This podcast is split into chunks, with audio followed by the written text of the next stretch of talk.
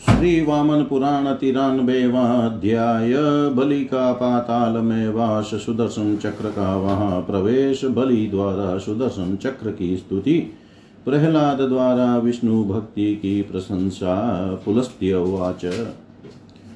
गत्वा रसातलं दैत्यो महार्हमणिचित्रितं शुद्धस्फटिकसोपानं कारयामाश वै पुरं तत्र मध्ये सुविस्तीर्णप्रासादो वज्रवेदिक, मुक्तजालान्तरद्वारो निर्मितो विश्वकर्मणा।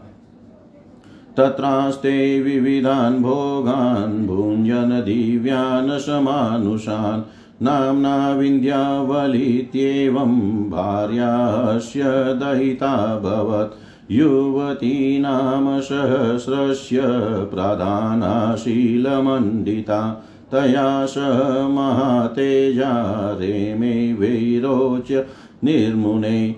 भोगासक्तस्य दैत्यस्य वसतसुतले तदा दैत्यतेजोहर प्राप्त पाताले वै सुदर्शन चक्रे प्रविष्टे पातालं दानवानां पुरे महान् बभौ हलहला शब्दक्षुभिताणवशं निभ। तं च श्रुत्वा महाशब्दम् बलिखड्गं समाददे आकिमेतदिति तं च पप्रचाशूरपुङ्गव ततो विन्ध्यावलिप्राह सान्त्वयन्ती निजं पतिं कोशे खड्गं समावेश्य धर्मपत्नी शुचिव्रता एतद्भगवतश्चक्रं दैत्यचक्रक्षयं करं सम्पूजनीयं दैत्येन्द्रवामनस्य महात्मन इत्येवमुक्तवाचार्वङ्गी शार्दपात्रा विनिर्ययो अथाभ्यागातसहस्रारं विष्णोश्चक्रं सुदर्शनम् ततो शूरपतिप्रव्यकृताञ्जलिपुटो मुने सम्पूज्य विधिवचक्रम्। इदं स्तोत्रमुदीरयत्। बलिर्वाच। नमस्यामि हरेश्चक्रं दैत्यचक्रविदारणम्। सहस्रांशु सहस्राभं सहस्रारं सुनिर्मलम् नमस्यामि हरेश्चक्रं यस्य नाभ्यापितामह। तुण्डे त्रिशूलधृकशर्व। आरामूले महाद्रय। आरेषु संस्थिता देवा। सेन्द्राशार्काशपावका जवेयस्य स्थितो वायुरापोऽग्निपृथिवी नभ आरप्रान्तेषु जीमूता सौदामिन्द्र्यक्षतारका बाह्यतो मुनयो यस्य बालकिल्यादयस्तथा तमायुधवरं वंदे वासुदेवस्य भक्तित यन्मे पापं शरीरोत्थं वाज्यं मानसमेव च तन्मे दस्य दीप्तांसो विष्णोश्चक्रसुदर्शन। यन्मे कुलोद्भवं पापं पैतृकं मातृकं तथा। तन्मे हरस्वतरसा नमस्ते अच्युतायुध। आदयो मम नश्यन्तु व्याधयो यान्तु सङ्क्षयम् त्वनामकीर्तानचक्र दुरितं यातु संक्षयम् इत्येवमुक्त्वा मतिमान सम्भ्यर्चार्थभक्तित। संस्मरन् पुण्डरीकाक्षं सर्वपापप्रणाशनं पूजितं बलिना चक्रं कृत्वा निस्तेजसोऽसुरान् निश्चक्रामात् पातालान् विषुवै दक्षिणे मुने सुदर्शने निर्गते तु बलिर्विक्लवतां गत परमामापदं प्राप्य सस्मारस्वपितामहम् स चापि संस्मृतः प्राप्त सुतलं दानवेश्वर। दृष्ट्वा तस्थौ महातेजा सार्गपात्रो बलिस्तदा तमर्चय विधिना ब्रह्मन् पितुपितरमीश्वरम् कृताञ्जलिपुटो भूत्वा इदं वचनमब्रवीत्। संस्मृतोऽसि मया तात सुविशन्नेव चेतसा तन्मे हितं च पथ्यं च श्रेयो गृहं वदतात। किं कार्यं तात संसारे वसता पुरुषेण हि कृतेन येन वै नास्य बन्धसमुपजायते। संसाराणवमग्नानां नराणामल्पचेतसाम् तरणे यो भवेत्पोतस्तन्मे व्याख्यातुमर्हसि। तरणे यो भवेत् पोतस्तन्मे व्याख्यातुमर्हसि। पुलस्त्य उवाच एतद्वचनमाकर्ण्य तत्पौत्रादधानवेश्वर। विचिन्तय प्राहवचनं संसारे यदितं परम्।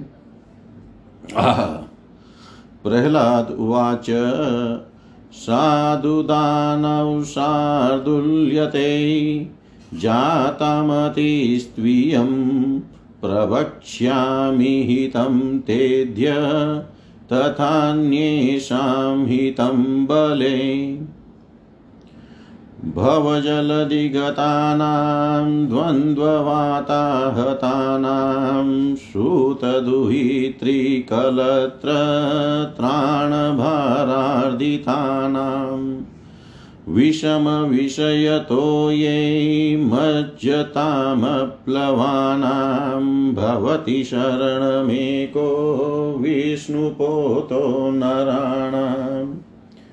ये संश्रिता हरिमनन्तमनादिमध्यं नारायणं सद्गुरुं सुबधं वरेण्यम् शुद्धं खगेन्द्रगमनं कमलालयेशं ते धर्मराजकरणं न विशन्ति धीरा स्वपुरुषमभिवीक्षय पाशहस्तं वदति यमखिल तस्य कर्णमूले परिहर मधुसूदन प्रपन्नान् प्रभुरहमन्यनृणां वैष्णवानां तथान्यदुक्तं नरशतमेन इक्ष्वाकुणा भक्तियुतेन नूनम् ये विष्णुभक्ता पुरुषा पृथिव्यां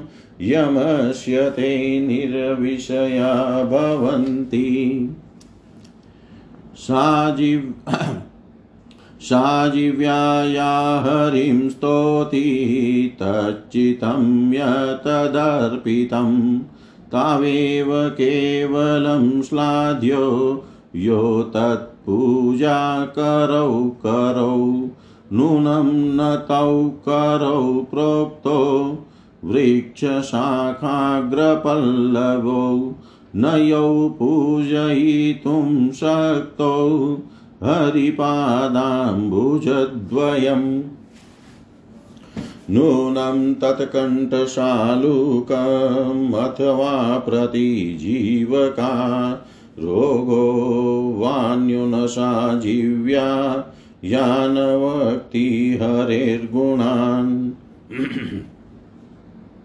शोचनीयसबन्धूनां जीवनपि मृतो नर, यपादपङ्कजं विष्णो न, पूजयति भक्तित।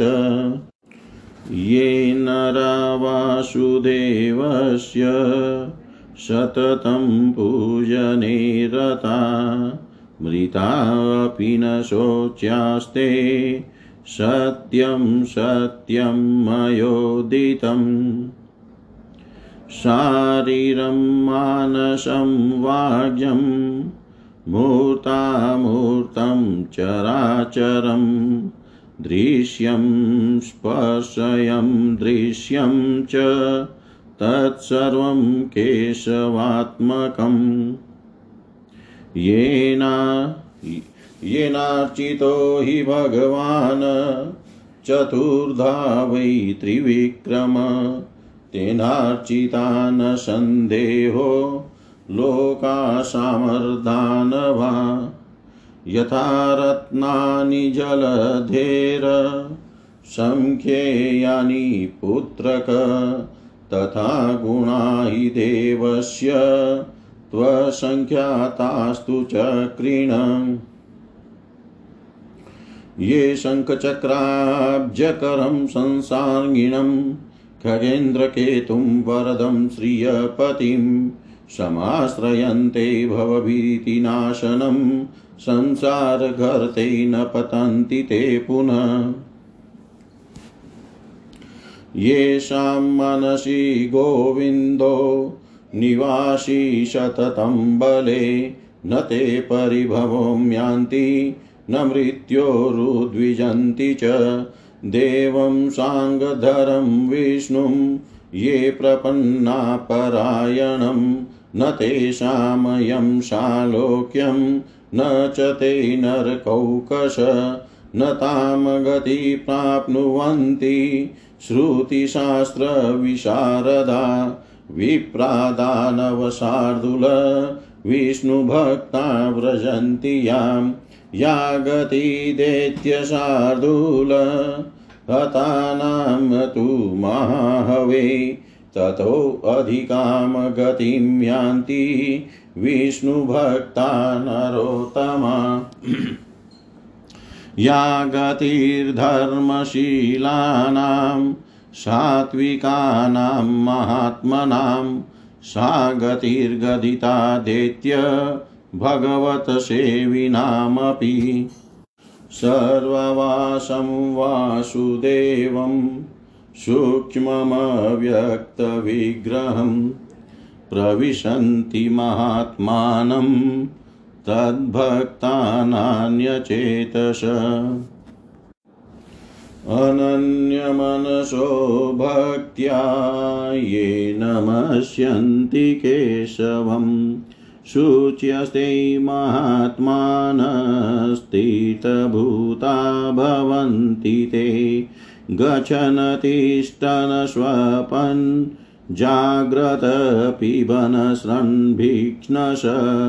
ध्यायन्नारायणं यस्तु।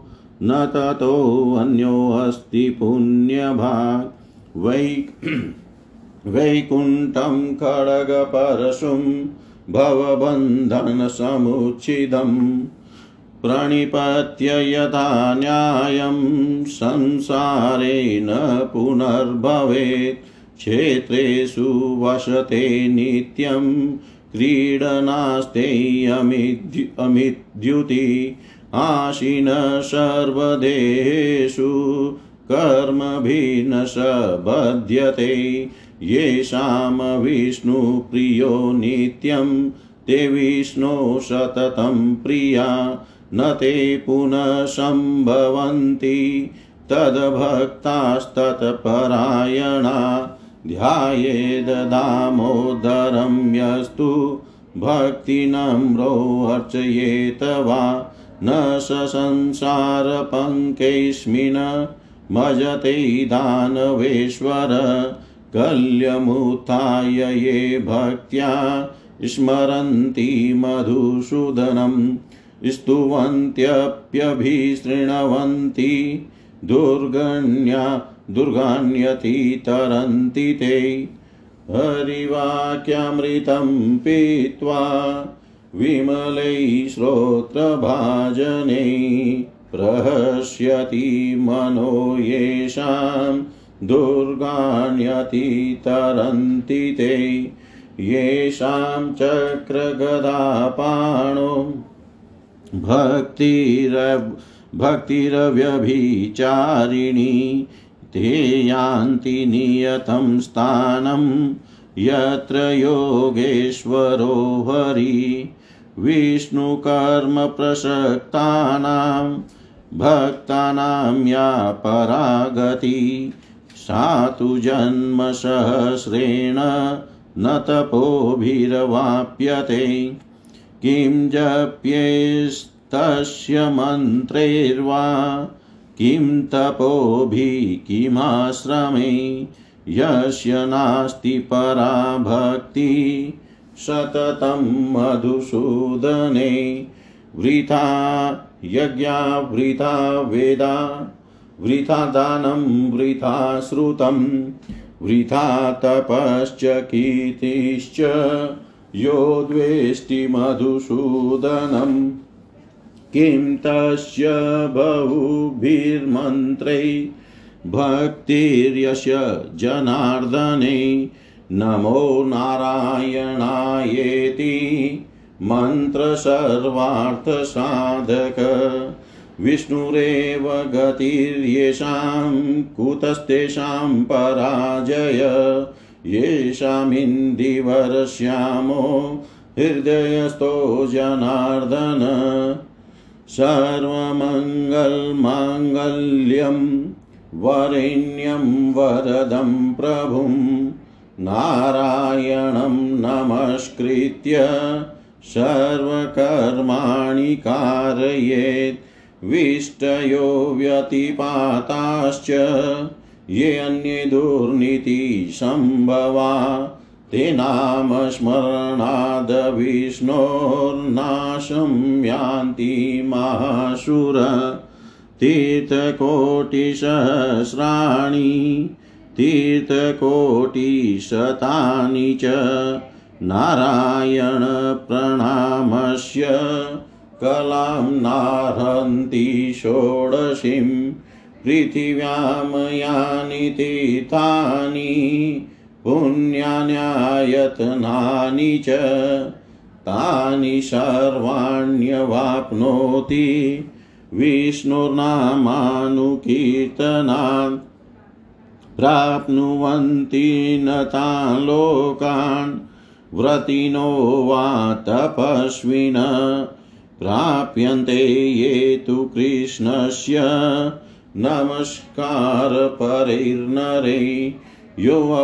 योऽप्यन्यदेवता भक्तो मिथ्याचयति केशवं, सोऽपि गच्छति साधूनां, स्थानं पुण्यकृतां महत्।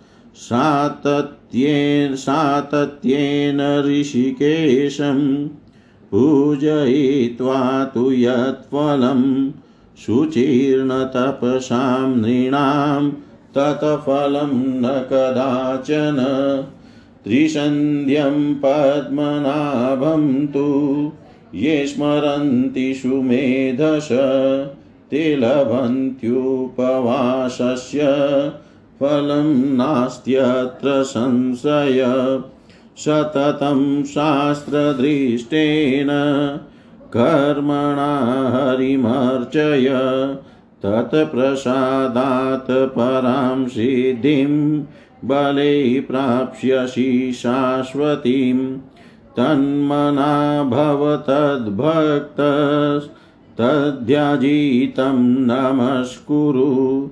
तमेवाश्रित्य देवेशं सुखं प्राप्स्यसि पुत्रक। आद्यं हि अनन्तमजरं हरिमव्ययं च। ये वै स्मरन्त्य हर हर भुविस्ता सर्वत्रगं शुभदं भ्रममयं पुराणं। ते यान्ति वैष्णवपदं ध्रुवमक्षयं च। ये मानवा विगतरागपरापरज्ञा नारायणं सुरगुरुं सततं स्मरन्ति। ते द्योतपाण्डुरपूटा इव राजहंसा संसारसागरजलस्य तरन्ति पारम् ध्यायन्ति ये सततमच्युतमीशितारं।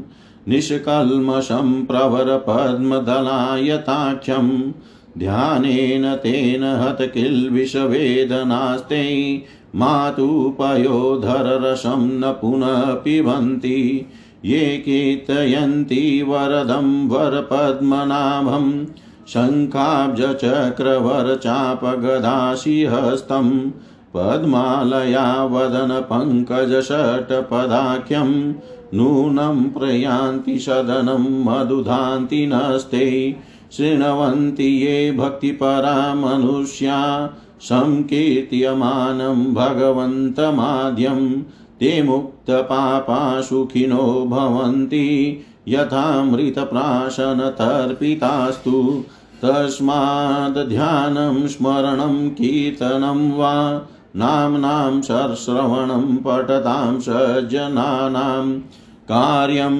विष्णुश्रधानेर्मनुष्यै पूजातुल्यं तत्प्रशंसन्ति देवा भाव्यैस्तथान्तकरणैर्विक्लवैर्यो नार्चयेत केशवमीशितारम् पुष्पैश्च पत्रैर्जलपल्लवादिभिरनूनं समुष्टो विदितस्करेण नूनं समुष्टो विदितस्करेण। पुलस्त्य जी बोले नारद जी रसातल में जाकर दैत्य ने बहुमूल्य मणियों से चित्रित शुद्ध स्फटिक के सोपान से विभूषित नगर बनाया। विश्वकर्मा ने उसके बीच में अत्यंत विस्तृत वज्रमय वेदी बनाई तथा मोती जड़ी खिड़कियों के मध्य फाटक वाला महल बनाया। बलि भांति भांति के स्वर्गीय तथा मनुष्यों के योग्य भोगों का उपभोग करते हुए वहाँ निवास करने लगा। विंध्यावली नाम की उसकी प्रिय पत्नी थी। मुने, वह हज़ारों युवतियों में प्रधान तथा एक शीलवती ही स्त्री थी। महातेजस्वी विरोचन पुत्र बलि उसके साथ सुख करने लगा।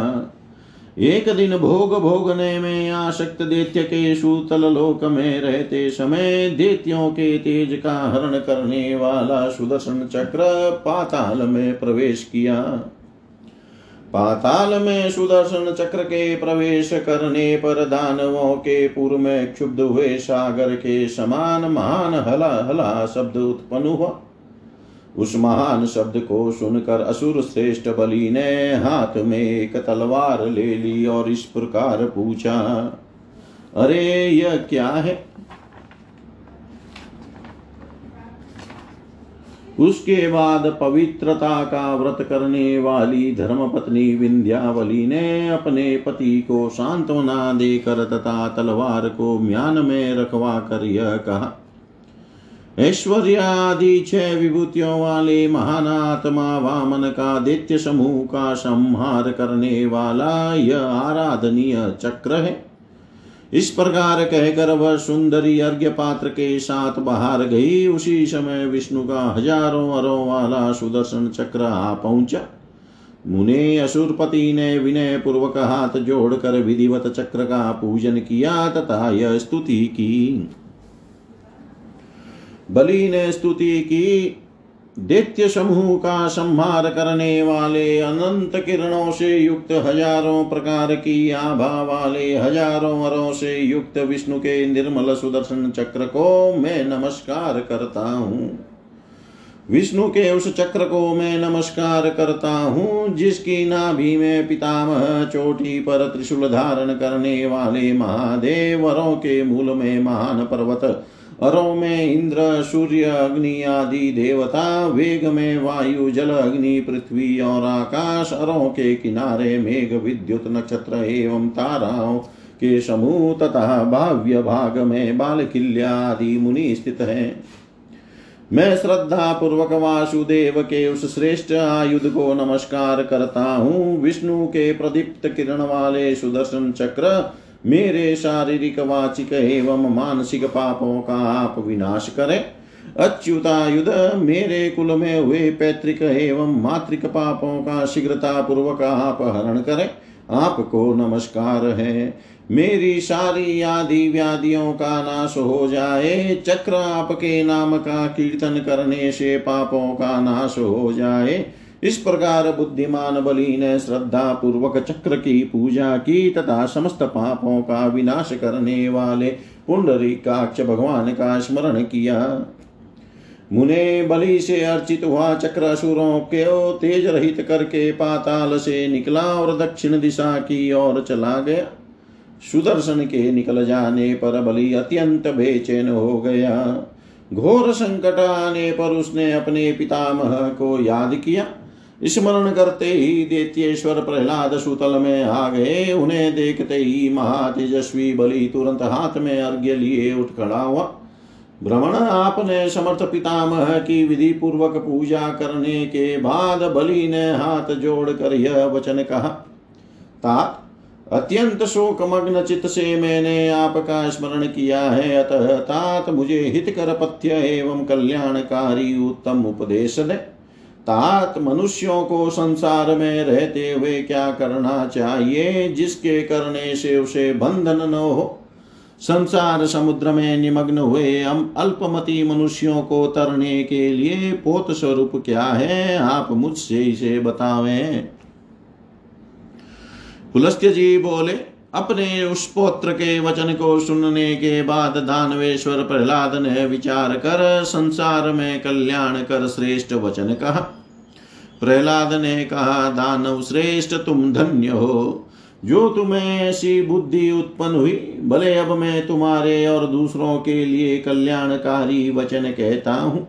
संसार रूपी अगाध समुद्र में डूबे हुए द्वंद रूपी वायु से आहत पुत्र कन्या पत्नी आदि की रक्षा के भार से दुखी, नौका के बिना भयंकर विषय रूपी जल में डूबते हुए मनुष्यों के लिए विष्णु रूप नौका ही एकमात्र सहारा होता है। आदि मध्य और अंत से रहित कल्याण प्रद वर्णीय गरुड़ वाहन लक्ष्मी कांत पवित्र देव गुरु नारायण हरि का आश्रय ग्रहण करने वाले धैर्यशाली मनुष्य यमराज के शासन में नहीं पड़ते यमराज हाथ में पास लिए खड़े अपने दूत को देखकर उनके कान में कहते हैं कि मधुसूदन की शरण में गए हुए मनुष्यों को छोड़ देना। क्योंकि मैं अन्य मनुष्यों का ही शासक हूँ, वैष्णवों का नहीं। इसके सिवा श्रद्धा युक्त नर श्रेष्ठ इक्ष्वानु ने इक्ष्वाकु ने कहा था कि मृत्यु लोक में विष्णु विष्णु भक्त व्यक्ति यम के शासन विषय से बाहर है। वही जिव्या है जो हरि का गुणगान करती है, वही चित है जो उनमें लीन है। वे ही हाथ प्रशंसा के योग्य हैं जो उनकी अर्चना करते हैं। जो हाथ श्री हरि के दोनों चरण कमलों की अर्चना नहीं करते, वे हाथ नहीं। अपितु वृक्ष की शाखा में लगे हुए आगे के पल्लव हैं।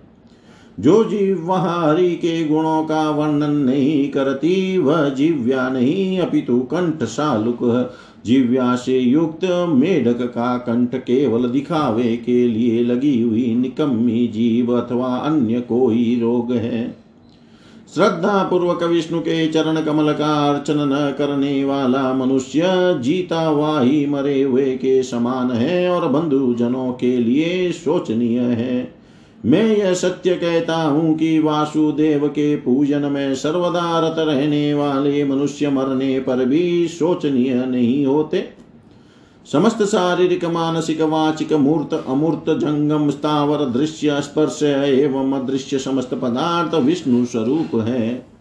त्रिविक्रम भगवान की चार प्रकार से अर्चना करने वाले मनुष्यों ने निस्संदेह सुर और असुर सहित संपूर्ण लोकों का पूजन कर लिया है।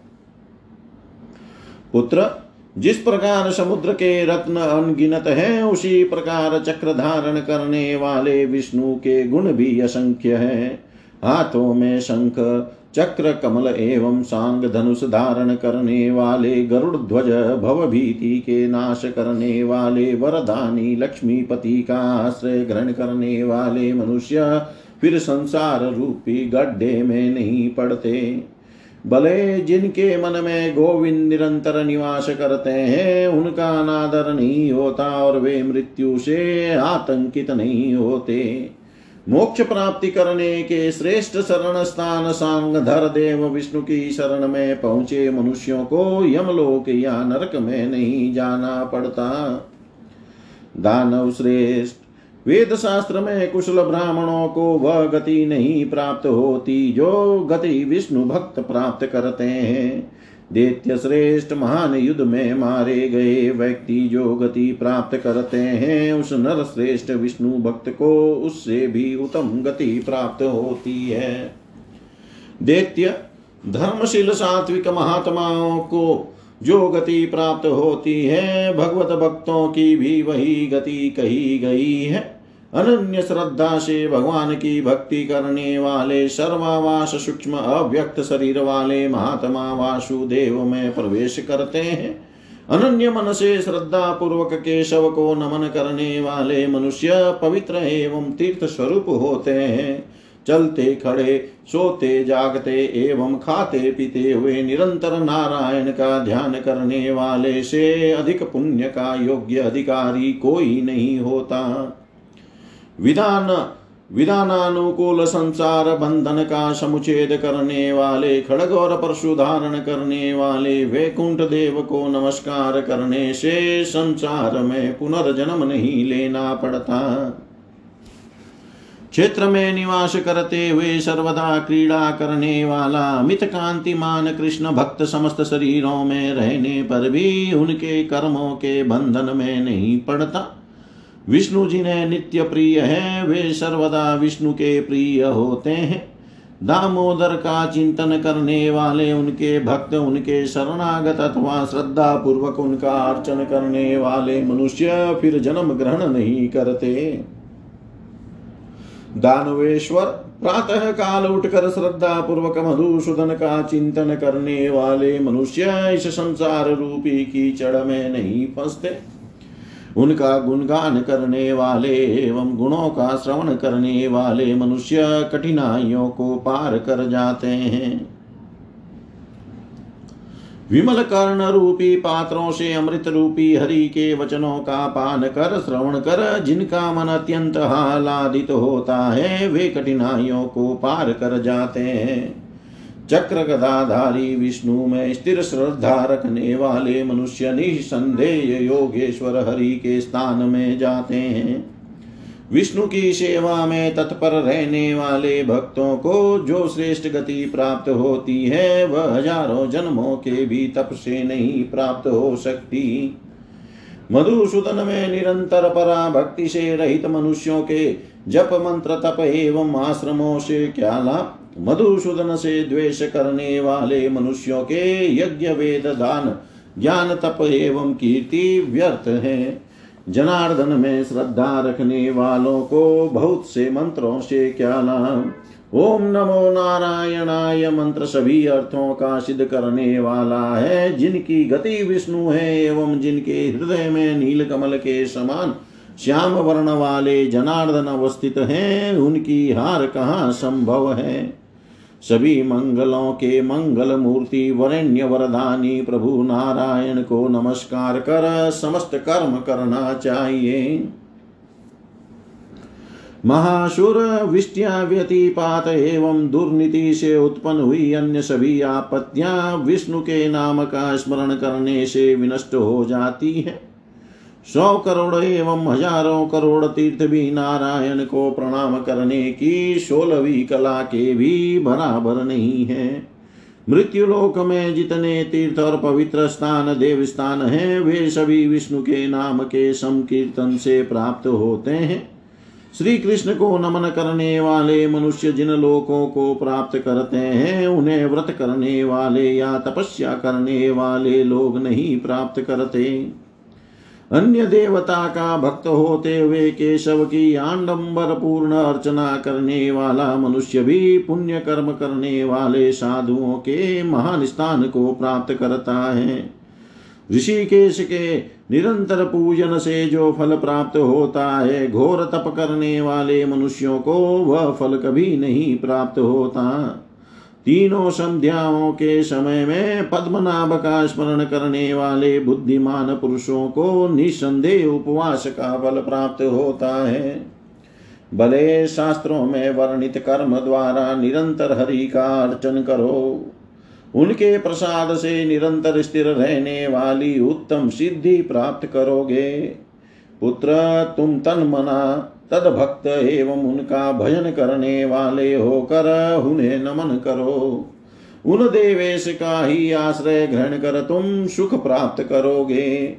आद्य, अनंत, अजर, सर्वत्रगामी, शुभदाता, ब्रह्ममय, पुराण, अव्यय।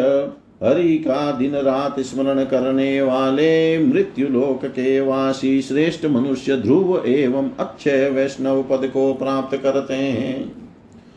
जो आसक्तिहीन एवं पर और अपर के ज्ञाता मनुष्य निरंतर गुरुदेव नारायण का चिंतन करते हैं, वे धूले हुए श्वेत पंखों वाले राजहंसों के समान विषय रूपी जल से भरे संसार सागर को पार कर जाते हैं।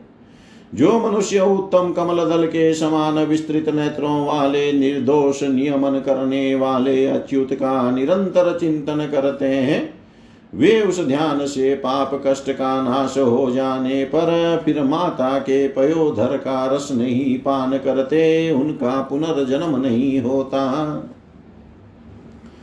हाथों में शंख, कमल, चक्र, श्रेष्ठ धनुष, गदा तथा तलवार धारण करने वाले लक्ष्मी के मुख कमल के भ्रमर वर देने वाले पद्मनाभ का कीर्तन करने वाले मनुष्य निश्चय ही मधुसूदन का लोक प्राप्त करते हैं। अमृत पीने से तृप्त होने वाले प्राणी के समान भक्ति परायण मनुष्य आद्य भगवान कीर्तन सुनकर पाप से मुक्त एवं सुखी होते हैं। अतः श्रद्धाशील मनुष्य को विष्णु का ध्यान, स्मरण, कीर्तन अथवा पाठ करने वाले मनुष्य से विष्णु के नामों का श्रवण करना चाहिए। देवगण पूजा के समान उसकी प्रशंसा करते हैं। स्वस्थ बाह्य तथा आंतरिक इंद्रियों से जो मनुष्य पुष्प, पत्र, जल एवं पल्लवादि द्वारा शासन करने वाले केशव का अर्चन नहीं करता, निश्चय ही विधि रूपी तस्कर ने उसे लूट लिया है। जय जय श्री वामन पुराण तिरान्बेवा अध्याय सम्पूर्ण सर्वं श्रीशां सदाशिवार्पणम् अस्तु। ॐ विष्णवे नमः विष्णवे नमः विष्णवे नमः।